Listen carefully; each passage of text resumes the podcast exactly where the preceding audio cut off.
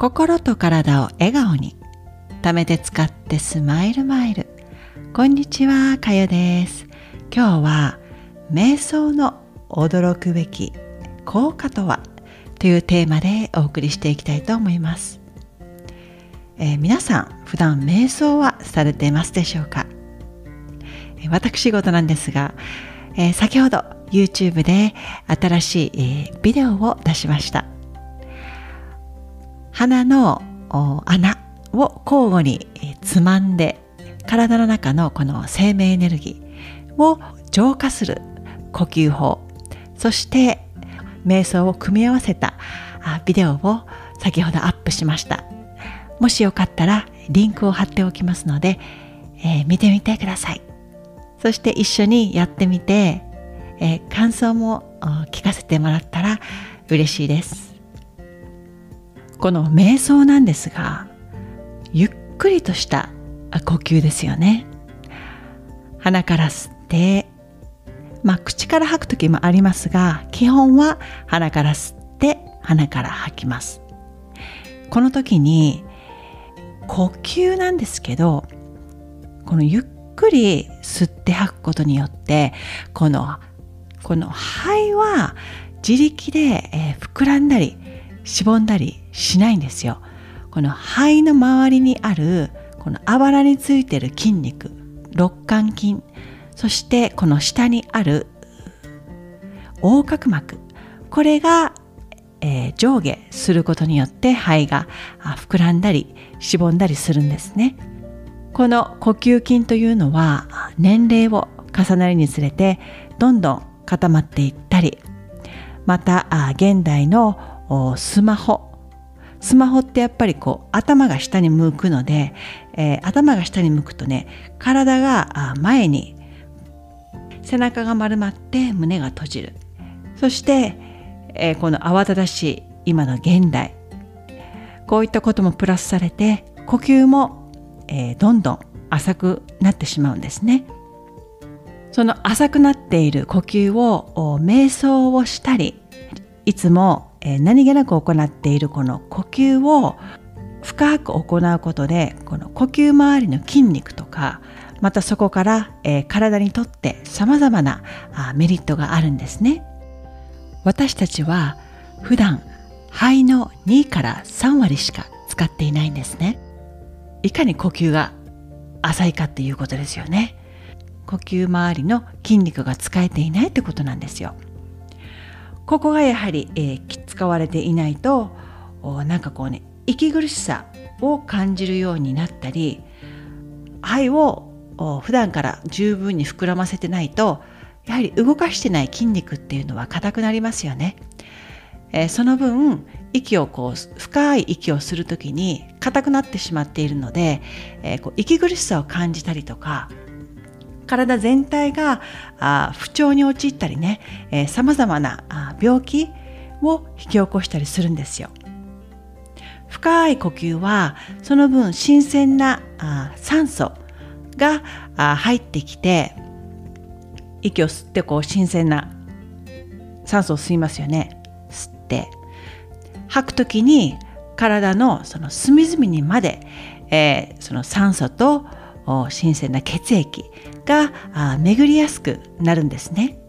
そうすることで手やこの足先までその血液や酸素が行くことで体の末端も温まりやすくなりまたあそこから冷えの改善にもつながったり体のその温度体温が上がりやすくなるので代謝も代謝の低下も防ぐことができますよね。あげるとねもうキリがないぐらいたくさんのメリットがあるんですが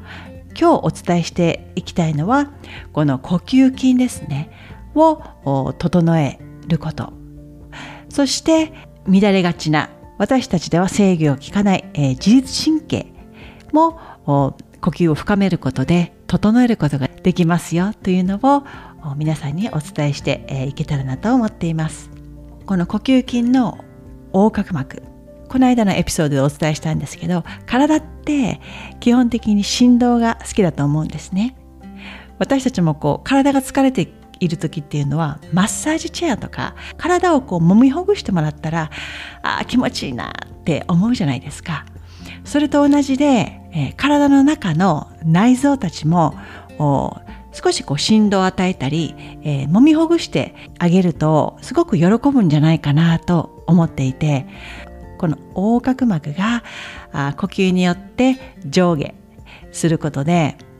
その周りにある内臓たちですねも一緒にマッサージしてもらうことでそのお通じの状態便がこう出やすくなったりとかあともう腸は副交感神経の集まりなのでここの周りをほぐしてあげて柔らかい状態にしてあげることで気持ちがゆったりとリラックスして、え体を休めることができるようになります。ここでちょっと質問なんですが、えあなたは普段せかせか、えしてる方でしょうか？私もね以前はものすごく動きがこう機敏でせかせか他の人にもこうキビキビとね動くように、えー、望んでいたというか自分自身にもでしたけど他の方にも結構厳しかったんですね。余裕がこうなかったり常にピリピリした感じで過ごしてたんですよ。もしあなたがこういった感じだったらあ呼吸がねとても浅くなってると思うんですね。呼吸が浅い方っていうのは交感神経があ優位になって、えー、休むっていうことがね苦手な方が多いんですね。こういった方にはもうぜひこの瞑想や呼吸法を行っていただきたいんですよ。もう絶え間なく動く体。こういった状態をずっと続けていると体がねきちっとね休まっていないので自分の中ではね休むのが苦手っていう方もいると思うんですけどきちっと体を休めてあげないと徐々に体が悲鳴を上げて免疫機能が落ちそこからさまざまな病気にかかりやすくなるんですね。なので5分でもいいんですよ。座って、えー、ゆっくりとした呼吸を行うことで副交感神経が高まることで、えー、血液量この酸素がたくさん入ってくることで、えー、血液の流れも良くなって、えー、先ほどお伝えしたように体の隅々にまで、えー、酸素や血液新鮮なものが届く届くようになるんですね。私たちの体は約60兆個の細胞からできています。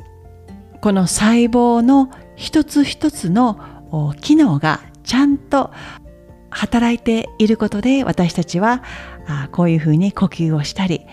えー、毎日を健康に過ごすことができているんですよ。このね、えー、生命の源である呼吸このように生まれた時から休みなく続いている呼吸ですけれどもあまりね、え、意識して過ごしている方は少ないんじゃないかなと思うんですね。侮ってはいけないこの呼吸。これやってみてほしいんですけどこうイライラしてる時とか頭に血が上った時はすごく呼吸がもうね肩と胸で呼吸をしてるような状態なんですよ。こういった状態が続くと本当にねもうこれ昔の私ですからすごくわかるんですよ。もう本当こういった方にはぜひ少しでも座ってまたは仰向けでもいいんですよ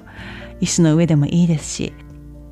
呼吸に集中して、え、ちょっとだけでも深い呼吸鼻から吸って鼻から吐いてを行うことで、え、徐々にカーッとした気持ちがですね落ち着いてくるのでもしねこういった状況になったりした時はこの瞑想とかこういった呼吸を整える時間を作っていただきたいんですよ。たくさんのメリットの中でも今日は呼吸筋と自律神経について簡単にお伝えしました。体の機能を調節してくれる自律神経。これは私たちの意思ではコントロールできないのであえて、え、乱れがちなこの交感神経と副交感神経特に現代は副交感神経が下がっている方が多いみたいです。意識して副交感神経を上げるように、えー、していくことで体の免疫機能を整えそして、えー、体の隅々にまで、えー、必要なこの栄養を細胞の一つ一つに、え、届けてあげることであなたの体や心心身の状態が整うんですね、えー、よかったら瞑想と呼吸法日々のあなたのルーティンの中に取り込んでみませんか？それでは最後まで聞いていただきありがとうございました。また次回に。チャオ